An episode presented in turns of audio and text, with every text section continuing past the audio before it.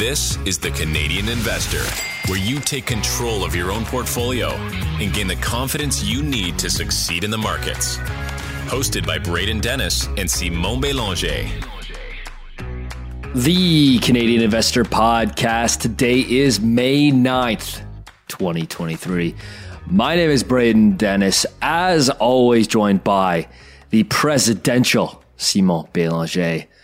Good sir, like your back is going to hurt after this episode because I just got back from Omaha and I'm going to carry the next episode, but you are carrying me on your back for this entire episode. So like I'm just I'm just along for the ride. I'm like a jetpack yeah, for this episode. Figuratively, so my back will be fine. It's actually trending quite well. So uh, yeah, oh, yeah, your back's getting, getting better. better. Okay, so. I'll be good. Uh, you know, for when I go in Toronto uh, for the the meetup, which we're finalizing. So we'll have some uh, more information yes. soon. So stay tuned for those who are interested.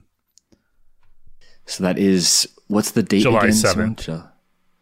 July 7th. Mark it in your calendars. Tickets will go extremely fast. So July 7th, that evening, that's a Friday evening. Put it in your calendars now and we'll have final details for you soon. Um, so Simon, the episode that's going to come out next Monday, I'm going to do a recap of the Berkshire Hathaway weekend everything I learned, the people I met, what I did, who I hung out with. Um, but I guess I can do like maybe just a quick synopsis now. Like, um, yeah, yeah, go for does it. Does that make sense? Yeah, I don't have anything best, prepared. Uh, Warren but... Buffett or Charlie Munger impression for the podcast as a preview. Dude, they they crushed it. Okay, because my I, I'm gonna have I think I have written like nine takeaways from everything they said and my favorite quotes of the weekend that I'm gonna we're gonna record and that's gonna come out Monday. But my first very quick thought was you know, the two of them they sit down, they they wheel out Charlie in the wheelchair and, and Buffett waddles over to his chair and sits down. And he was pumped. Like he, you know, he he's got the whole crowd of a standing ovation and he's like We're, i'm so glad you guys are here. Me and charlie love it. Like this is the this is awesome. And i was like warren got a good sleep because last year he was not nearly as sharp. And of course i mean he's he's in his 90s you know day to day he can be off or on last year it felt like for the first year he was a little off uh, it took a while for him to formulate some opinions and thoughts and answer questions but oh man on saturday he got a good rest because he was on and uh, I was blown away. Honestly, he he crushed it. Yeah, I mean, I watched about an hour and a half. I would say of the uh, Q and A because I find that's the best thing is just a Q and A because you know them going through the yeah. results is just like okay, like I can read financial statements too. Like I mean, they do a good yeah. job, but I yeah. think just the questions and. Some of them were pretty, you know, hard hitting. I know they talked about some of the issues they had with the railways they own and things like that. So yep. um, I do like that they don't shy away from these harder questions. And was it the first year that they um, didn't have Wells Fargo, so they didn't have to answer any questions on that. Yeah, the the only bank they've held into this uh, into this uh, 13F is yeah. Bank I was going to say the, yeah. Okay. Yeah. Mm-hmm.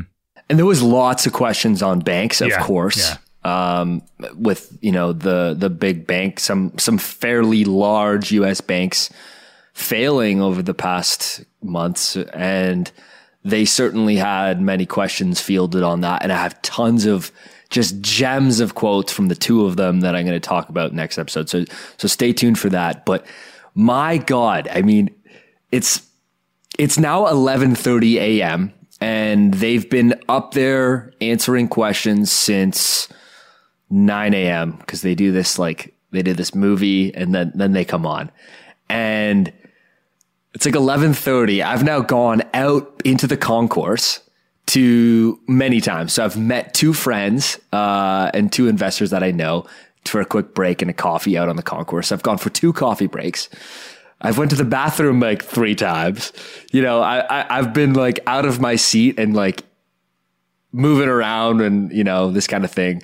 Use the use the restroom, and these guys haven't moved an inch, and they are just folks. I'm like, dude, uh, don't like ger- more geriatric folks like need to use the bathroom more frequently than me in my late twenties. It's called adult diapers, Braden. That's what it is. I'm not saying they are. I'm just diapers. joking around. If anyone's getting, I don't want anyone to get offended here, but yeah.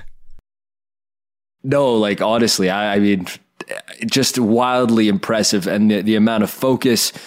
And, and at the end of the day, you can tell like they just love doing this, right? Like they they love this day, they love this event, they love uh, the whole the whole presentation of it, and you can't knock off the just capitalistic energy of of Buffett because he comes in after lunch and the Q and A resumes, and he goes out in the out in the main uh, exhibit halls where they have all the Berkshire Hathaway brands. He goes, the people are telling me we're having a record year of sales. So like, make sure you go back out there and buy more shit.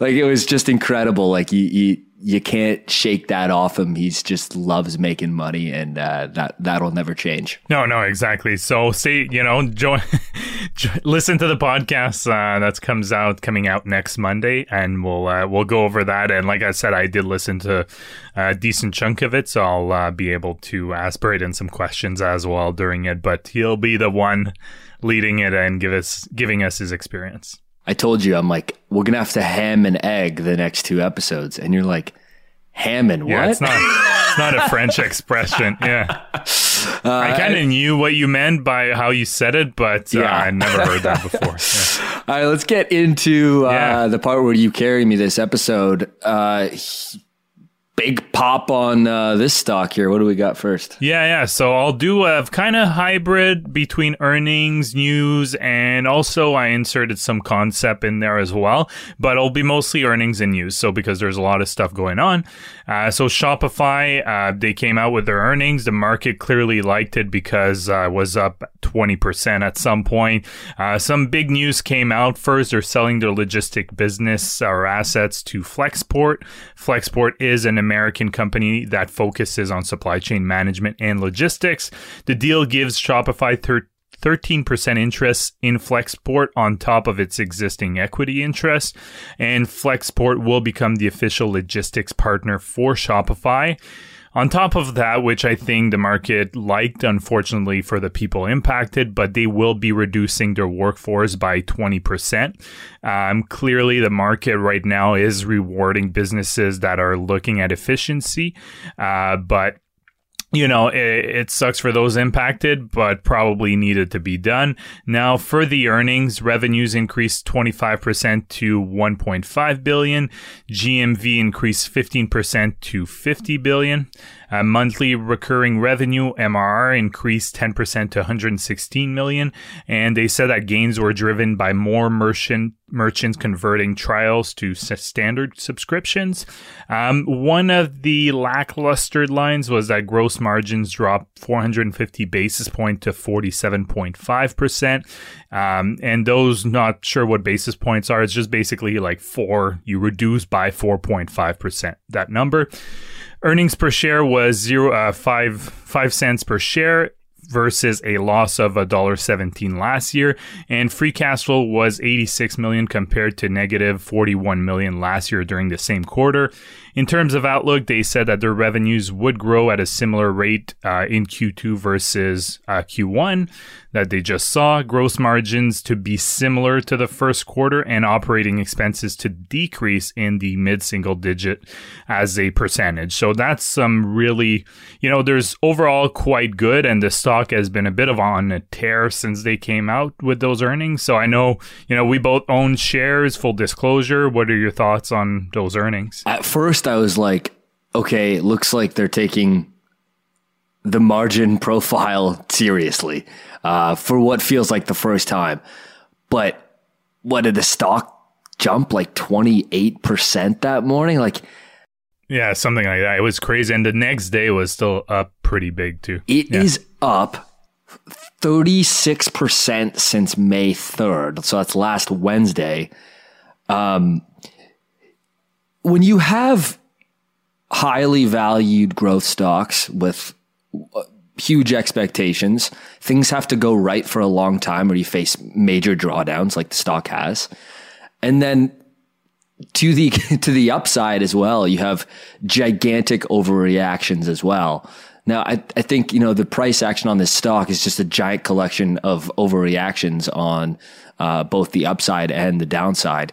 It, it, this feels like a bit of a rich swing up from here, just based on that. I think they still have a lot to prove uh, on the margin profile. If if you just plot out the margins, it's it's pretty grim and uh, clearly um, you know, my my fellow Canadians and around the world that are are affected by this layoff, I, am I'm, I'm really sorry to hear that, and uh, we definitely we definitely don't want to encourage that. But this business needs to to be successful long term, be a little bit more prudent with capital allocation and expense management on the operation side. So a lot of this kind of makes sense.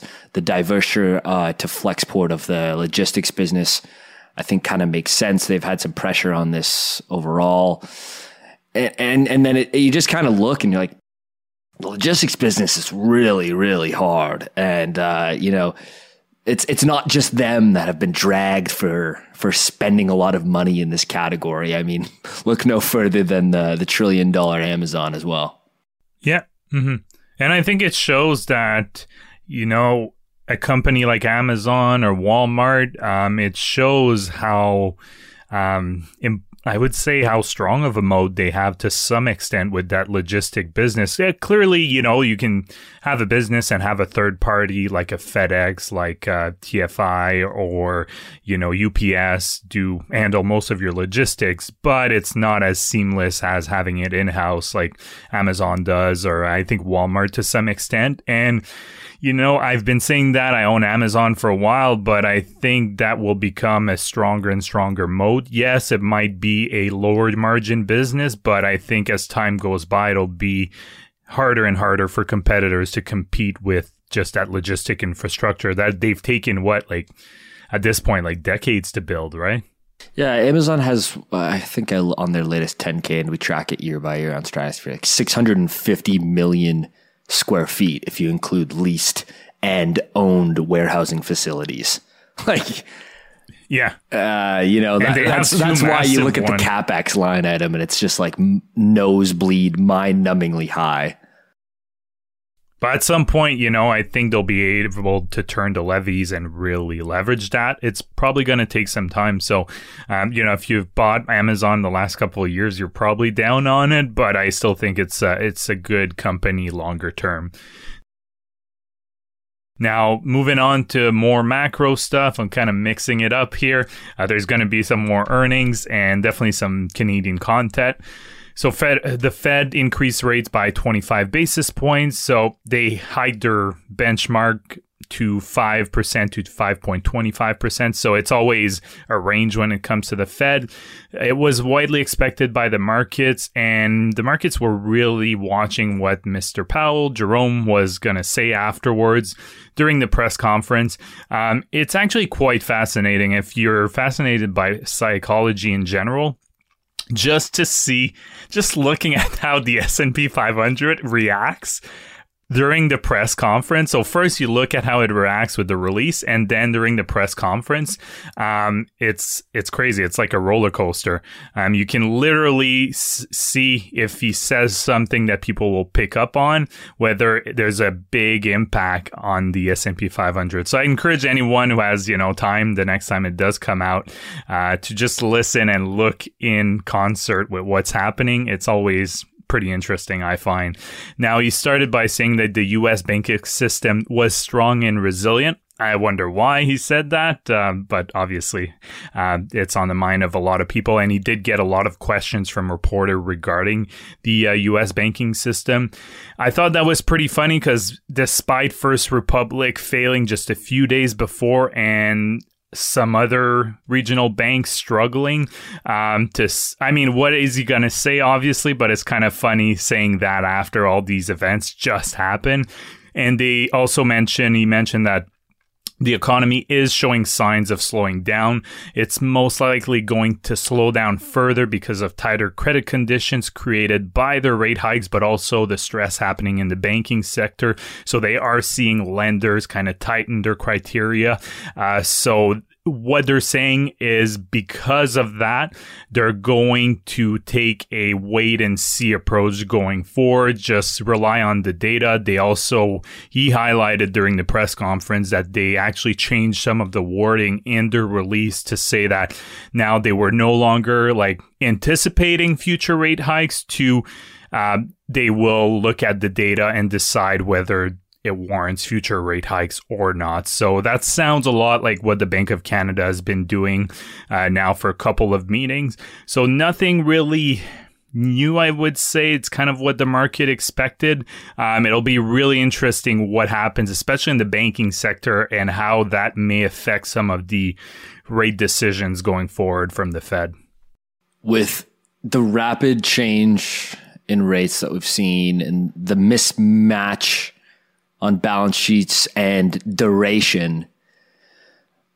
I, there was I had a lot of interesting discussions with people who are much smarter than me times 10 on on this on this topic because they're bankers and their their job is to manage yeah. risk and one thing that that Charlie said on Saturday that actually re- really resonated with me is well as an engineer I'm very biased towards this but he said bankers should be more like engineers managing risk, not trying to get rich.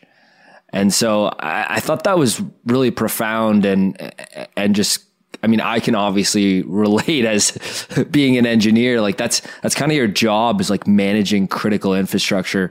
And then Buffett also said, um, um, he said it can ha- banking can and should have new inventions, but it has to have old values uh, around managing risk. And it's it's so true. And I know this is tangentially related to your topic on on the the Fed hike, but that's that's where my brain in, uh, went right away.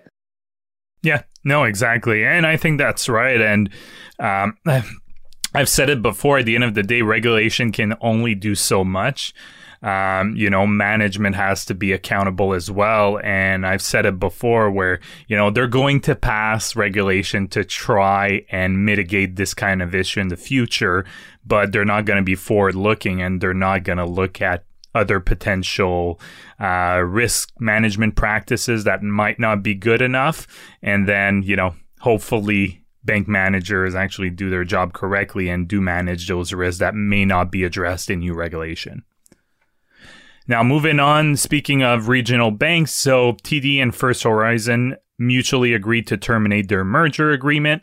Um, First Horizon is a regional bank, so it is kind of uh, telling that uh, they are terminating this. TD has to pay a termination fee of $200 million to First Horizon. Now, TD's not been getting the best press lately.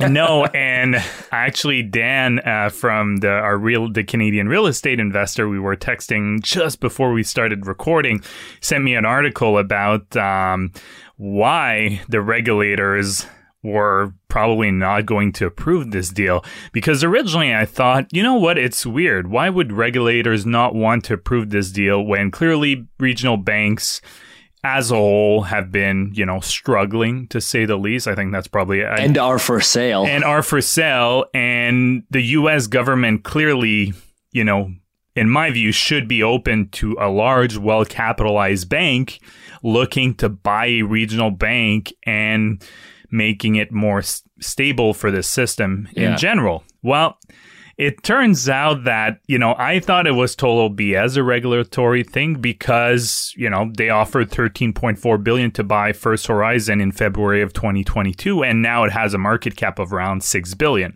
So clearly paying a $200 million fee is probably not a bad idea. However, um, they said that one of the reasons, well, according to Wall Street Journal article who interviewed people familiar with the situation, is that US regulators were reluctant to give TD a clean bill of health on its anti-money anti-money laundering policies be- related to some suspicious customer transaction.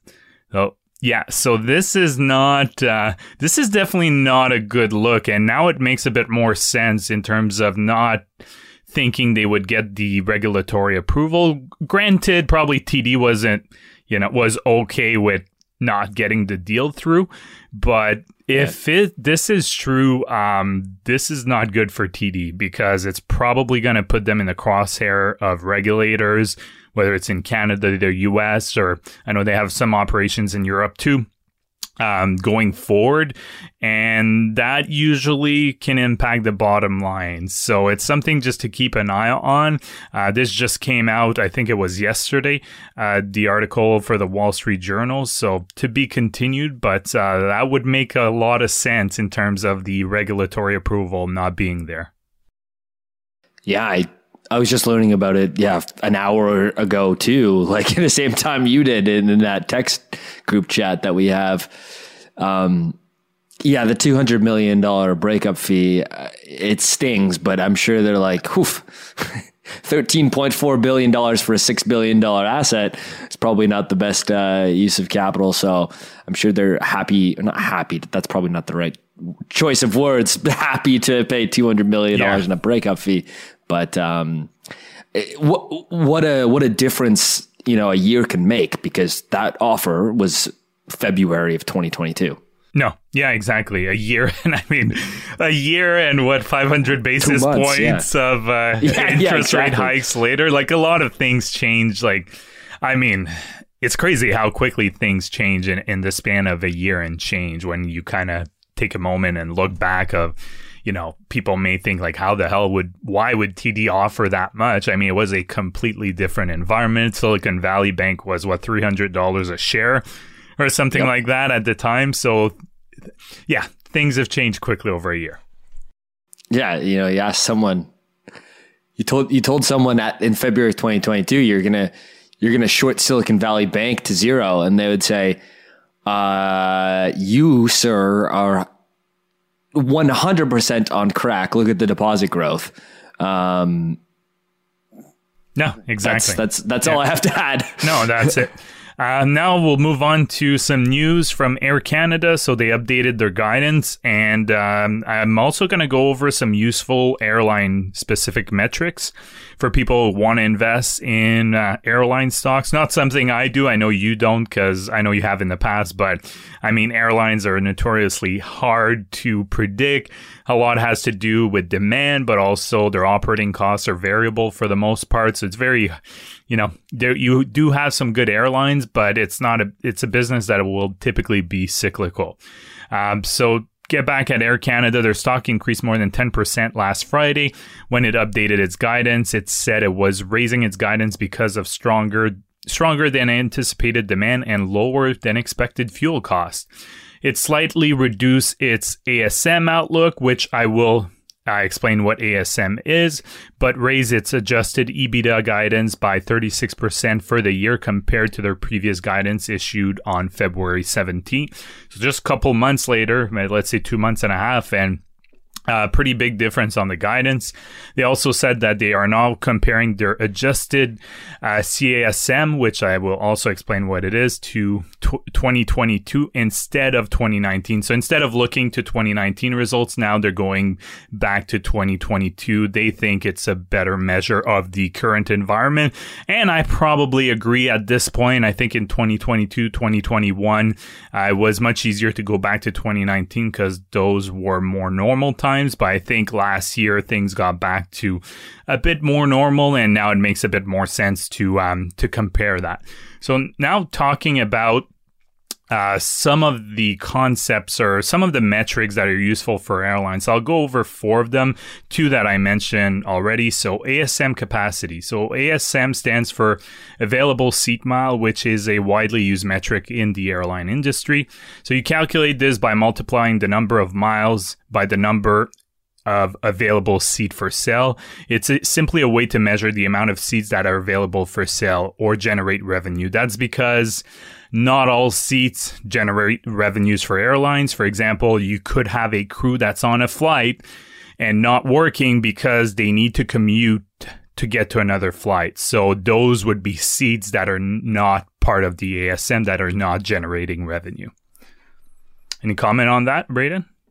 No, just that you can build some really beautiful comps with this metric like for like across airline industries. Like if you go on Stratosphere and use the the Cape the company KPIs tool, you can use available seat miles and compare Air Canada versus Delta versus American Airlines versus you know some of the other public names. Yeah, uh, American Airlines stuff like that, mm. and it's it's super good to it's super nice to see this metric right, which is just like how what is their capacity to move move people in terms of like the miles that they're flying yeah. and seats that are on the plane. Yeah, exactly. And move like paying passenger. Exactly. Yeah. So now CASM is very similar to ASM that I just went over. So it stands for cost per available seat mile, which is another widely used metric. Uh, CASM is operating cost divided by ASM. So in other words, it's a way to measure how efficient an airline is. So the lower the number, the better here. Now our ASM is stands for revenue per available seat mile. So you calculate it by dividing the operating income by ASM. So in other words, the higher the metric, the better it is. So it's almost like the opposite, I would say, of CASM. It's like uh, looking at real estate and uh, um, so you have vacancy rates versus occupancy rates. So they're kind of they're the same thing. They're just the opposite. So as long as you understand, um, you know, you can use those numbers that way. Now, the last one is RPM. So, RPM stands for revenue per passenger mile. So, this measures the number of miles traveled by paying customers. So, you simply multiply the number of paying passenger by the distance. So, for example, if you have 100 passengers traveling 250 miles, then it has generated 25,000 RPM. So when you look at the, oftentimes it will be in the supplementary data, this information, but you'll see all of these metrics, like Braden said. If you go on Stratosphere or you look at the financial statements, you will see these metrics over and over for airlines. So um, it doesn't have to be overwhelming. Just you know i went over them. These are just good metrics. And like braden said it's really important just to compare them with other similar airlines. And i will emphasize similar airlines because if you have very regional carriers i mean don't compare regional carrier with air canada will make no sense. Like it will look very different. Yeah good point these are really good kind of key performance indicators that that the industry provides. So you can actually do some decent like for like comps on the names. And and they're they're telling metrics too as well. Like especially when you look at like CASM it's like how that's the cost per available seat mile so like how efficient are they being um, for this specific case? Is there one that documents kind of almost like the equivalent of occupancy rates, like seats seats filled. Because um, you know, if you look at like a, a, if you're looking at a REIT, like the thing that you care about so much is occupancy rates. Like how much of their portfolio, you know, 93% occupied. So the 7% of the, of the suites are empty. I would love to know a metric like that for for airlines if they disclose it. I'm not sure. I, I would think there probably is, but I only took these four because I know they're widely used. But there's definitely more. So I think there's probably around ten of them that are pretty common for airlines. I wouldn't be surprised if there is um, there is one. Yeah. Yeah, because they have it like per available seat mile, but so I want to know like. I guess there's passenger mile. Yeah. Yeah. I mean, yeah. revenue per passenger mile that helps. It's still not like an occupancy though, you know. No, like you can come not. like kind of you can kind of derive a couple things to to understand the efficiency, but no, no, I, I am sure like there probably is to be honest. Like there's a yeah. lot of airline, and it, I think it's important to to specify passenger airline. Like don't take Cargojet and apply these metrics; it will not work. So um, these are really for paying passenger, not cargo airline. Yeah, good point. Let's move on to the yeah. the giant. The giant, the almost three trillion dollar company, if you can believe it. I think it's like two point eight. It's, it's freaking crazy. Um, so Apple, uh, for those that weren't aware, and so they released Q2 earnings. Um, if you the, add the cash pile, it's very close to three trillion. it's crazy. I mean, the market liked the earnings, although I'm more kind of you know, that was okay, but the stock was still up 5% after the release. So revenues were down 3% to 95 billion. Um, the bright spots here is services revenues hit a record high, um, increased 5% to 21 billion. iPhone sales were up 1.5% to 51 billion. And that's one of the big reasons right here, I think, is because people were predicting that iPhone sales would either be flat, uh, flat or potentially go down. So just the fact that they're up and it's by far their biggest segment. Um, it's encouraging.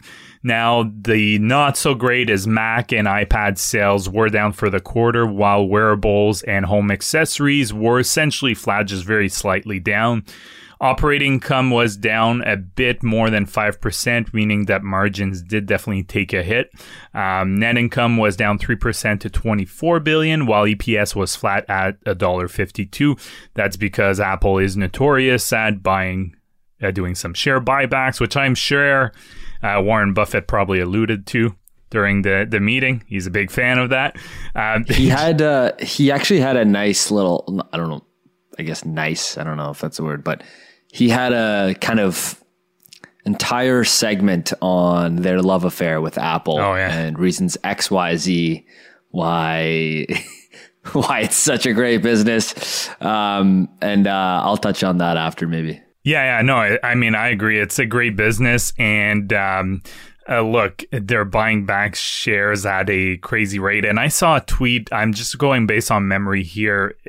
I think Apple has done something like seven or eight hundred billion, something like that in share buybacks, which is more than the market cap of I think like 590 S&P 500 like companies, something ridiculous like that. Like I'm I'm sure I'm off a little bit. I'm just going on memory, but that's how staggering the amount of buybacks they've done. it, it is staggering, and like on that same note, the uh, like other than the other than Nvidia, maybe like if you haven't owned Apple and Microsoft year to date, you've just underperformed the index. Like just given the weight of them and the return of them at their size, it, like with a few it's rare crazy. circumstances, yeah. someone who has 15 stocks or more, with maybe the exception of Nvidia in there, like you've probably underperformed the market. Yeah, exactly. I think I mean it's definitely one of those stock, and uh, I they also launch. I don't know if you knew that a savings account.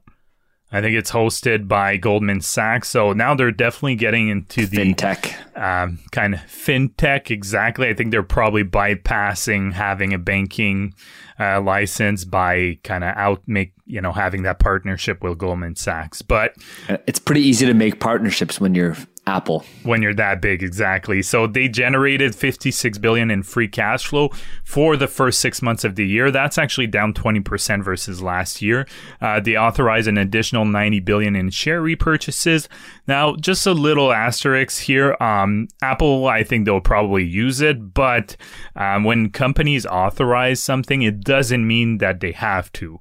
And I think that's really important for people to, um, those are maybe new to investing. Just make sure that it's not a promise of doing it. It's just an authorization that they can do it. Um, I think that's really important. They raised the dividend by a whopping 4% to uh, 24 cents a share. Um, and at first glance, I think, I mean, I think it was pretty good overall. Um, I mean, not great, but the market clearly liked it. I think stock buyback authorization had something to do with that. The results were better than expected, like I mentioned for iPhones. And I just think Apple is like the ultimate blue chip safe stock for most people. I think that's just what it is. I think a lot of people, it's like, you know what? Just put money in Apple. Like, you know, it's going to be here in 5, 10, 15 years. And I I I don't know. What are your thoughts on that? I think it now has become the ultimate kind of safe in air quote nothing safe, but um, yeah. I think the ultimate flight to safety is Microsoft personally, but but again, we're splitting hairs here. They're they're the two biggest companies on the planet, yeah, yeah. and um, that that's just the way I see it. But you're right. I mean, the entrenchedness that this business has was so undervalued not so long ago because if you looked if you just looked backwards at the previous 10 years you found a pit of dead bodies in the hardware space like that's why in what like 2014 2013 you could buy apple for like 12 times earnings uh, yeah, yeah. 12 times GAAP earnings and a lot of people had insight to that thinking oh man like the iphone's different but i mean that's it's hard to say that when you look back and just find the the likes of of RIM uh, hiding in the tar pit um, hardware was a tough place to be. And so I think if you look now, the question that was thrown around this weekend a bunch was for a two car, you, you guys have two cars, right? One or just one, just one car. Okay, we're probably gonna buy a second with the baby going to daycare, but for now, uh, two. Okay, so you guys are just yeah. one car. Yeah. Perfect. Uh, okay, yeah, so this is a perfect question for you. This is a perfect question for you. The question is, you both of you and your wife, you guys get a second car or have to use a non iPhone phone. You like you have to be out of the Apple ecosystem. So the question for you is, do you want a second car or be able to keep using your iPhones? I'd probably go with the second car for the convenience, okay. and I okay. would learn. I mean, I learned having a MacBook Pro from PC, so if I need to, you know, get out of the ecosystem and use an Android, um, I'd probably suck it up mostly for for my little lady. So yeah, okay. I, I, do it so for her. Fa- yeah. So fair enough. I, am not saying yeah. one answer is the mm-hmm. right, but the, it's not the, an easy easy one. Yeah, that's the that's the point is that like no other consumer product that question is hard right like no other consumer product that question is difficult to answer it's it's oh of course second car um, and so that's why it's so powerful and so sticky and uh, that got brought up again a bunch last weekend and so i think that that's why it was just so undervalued is the staying power was was was grossly misstated, and including yeah. by me. Well, there was also, wasn't it like 2017, if I remember correctly? The stock took a dip when they said they would stop uh, saying how many units of iPhones they sold and just say the revenue. Um, I think that was around that time, if I remember correctly, where, yeah, people were kind of down on the stock. They were saying that you know that Apple was doing it because the iPhone sales were declining, and it was just a way for them to kind of hide it. And then now no one bats an eye. They just switched it to iPhone revenue and the installed user base yeah, instead of like exactly. number of devices yeah. sold. Um, but I mean, they're still breaking out the revenue and it goes up and to the right yeah. consistently. Actually, no, no, not that consistently. It's hardware, but you know, the December so the December quarter is monster, as yeah. you can imagine. I mean, honestly, even if it stays relatively flat or like increases low single digit for years to come, as long as the services kind of keep increasing and the margins are fantastic there it doesn't really matter. As long as they just keep getting more people in the ecosystem that's what really counts for them. That's right. Like i'm, I'm going to share this this you can see on my screen here. This is the iphone user installed base. And so i guess to them they thought this is a better story than the number of iphones sold in that time period because these are all the people in the ecosystem who are spending money on the app store, consumed by our services, and and living inside of Apple. And um, and paying that Apple it, tax. Paying that Apple tax.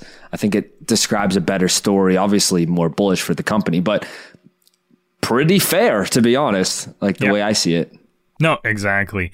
Uh, now, so we'll go on to the last names. I wanted to finish with a Canadian name, one stock that, uh, or yeah, a company that we talk quite a bit, and uh, it's Aritzia. They released their Q4 and uh, full year earnings, and it was a rough one for Aritzia. It was down 20% after the earnings came out. I'll break down why. There's a couple of reasons here. So, first of all, the good uh, net revenues were up 43.5% to 638 million for the quarter. For the year, it was up 47 to 2.2 billion. I mean, that's essentially, uh, for context here, that's. Um, about a quarter of what Lululemon does. And I know like I compare Lululemon a lot, but it is a fashion play and uh, Aritzia is also expanding to the US. I know there's differences. I know it's more focused, well, it's focused on women clothing, but I think it's a good comparator to what you know, hopefully Aritzia will achieve. Um, you know, looking at Lululemon. US revenue was up 55.7% to 337 million. And now their US revenue is actually uh, a couple percent higher than Canada. So it's shifted. It used to be the opposite where Canada was and with less stores. Yeah, exactly. So th- that's definitely interesting. Uh, what the not so good is coming up. So gross profit margins were down 240 basis point to 38%. Lululemon also saw their gross profit margin, I think, down in the same um, around the same amount, but their gross margins were way higher to begin with. So there's a big difference there.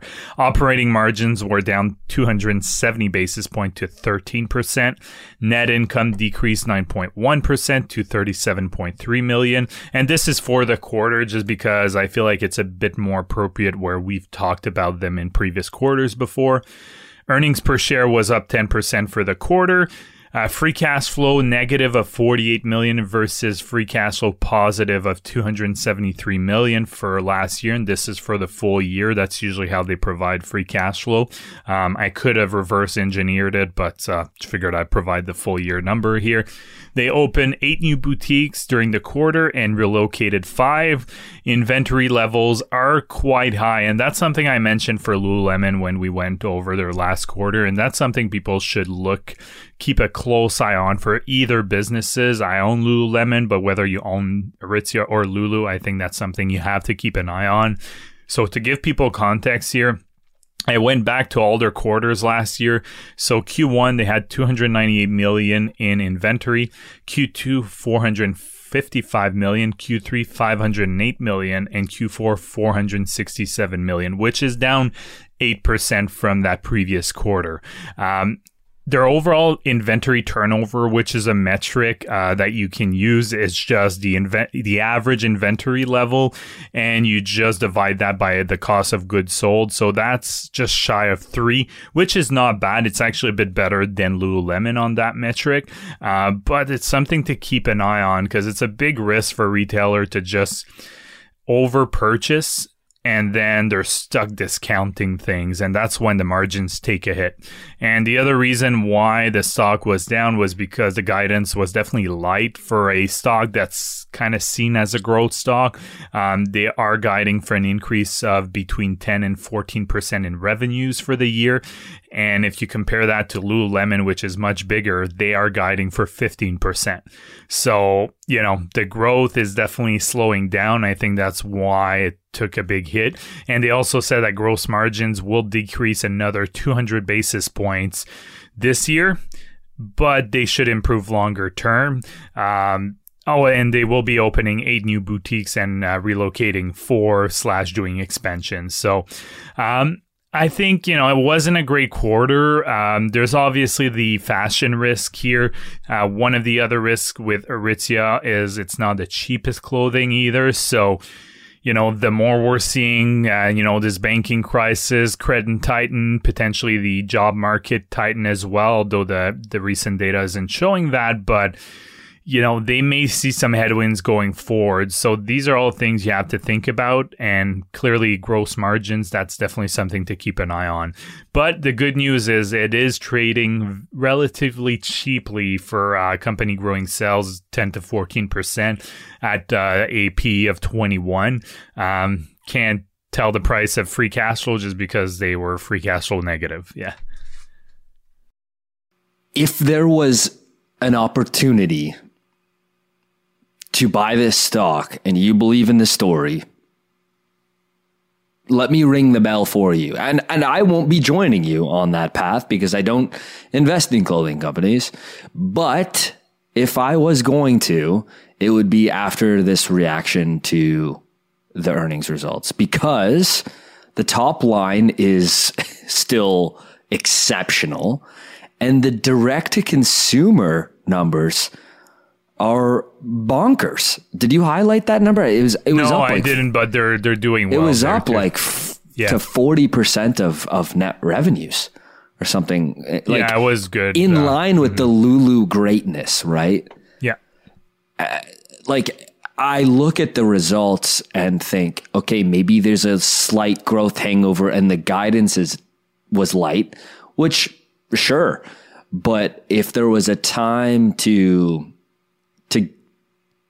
to say, okay, the market's giving me an opportunity with this growth story after this earnings result feels like the the opportunity because I do think the results were solid with a light guide. If you have a solid to, I would even say good quarter, I think the results were good. Um, with a light guide and, and the market sells off the stock 25%, it's like, let that happen. You know, this is, this is your chance. Yeah, I mean the biggest thing I think is just the uncertainty going forward. I think there's a lot, you know, they're guiding better longer term, but a lot of things could happen that can put a wrench in what they're saying will be improving longer term. So I think that's definitely one of the risks personally.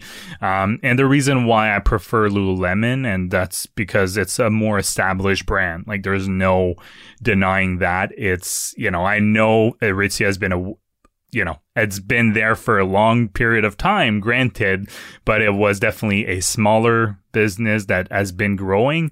But we've seen, unfortunately, not, you know, tons of fashion companies that get pretty mainstream that, you know, less than a decade down the line, they're just fighting to survive. So that's why, that's where I think Lululemon has kind of passed that. It's kind of in a tier of almost in the Nike type of tier where I think it's a very well established and I don't think it's going anywhere anytime soon.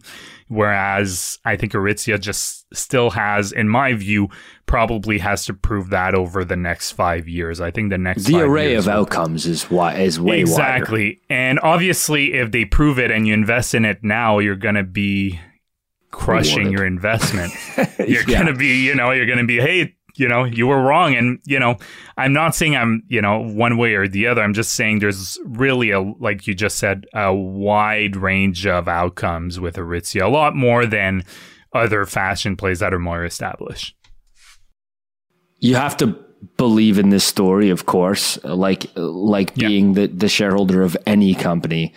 What I'm saying is this is not investment advice, but when I do see after earnings, I try to ring some bell of opportunity to to people who do believe in this story, and this is me doing that right now because the upside a is general, yeah. ridiculous. Uh, it's very high. Yeah, and I mean, if you're going to be, I'm not saying this is a value play, but you know, when you invest in companies where there's a decent amount of uncertainty, if you do it correctly and your assessment is correct and the company ends up turning things around or I'm not well turning or it you know what your projection ends up coming true to the upside I mean that's when you make some outsized returns on your investment. But the opposite is true as well right? If you you know you project the upside and you think it's going to go that way and then it ends up going the other way and ends up being a pretty bad investment. So um, that's why investing is so great uh, different people can have different takes on it Thanks so much for listening to the episode, guys. Um, Simon, I got to show you this after, but if you have not already tried finchat.io, do it because now you can actually screen the market by turning words into results. So you could be like, Simon, tell me 10 fashion companies or 10 uh, retailers that have grown by X amount, are trading in North America, are profitable, and have a price to free cash flow under 40. You could just be super rough and type that in via the English language or any language because uh, GPT is by very bilingual or multilingual. Uh, that'll actually break it out into a uh, into a table and answer the question that that you're looking for. It takes a little bit longer, but it's pretty sweet. So go ahead and check that out at finchat.io. That's being released tomorrow, but this is coming out Thursday. So go ahead to finchat.io right now. Bye bye. The Canadian Investor Podcast should not be taken as investment or financial advice. Braden and Simon may own securities or assets mentioned on this podcast. Always make sure to do your own research and due diligence before making investment or financial decisions.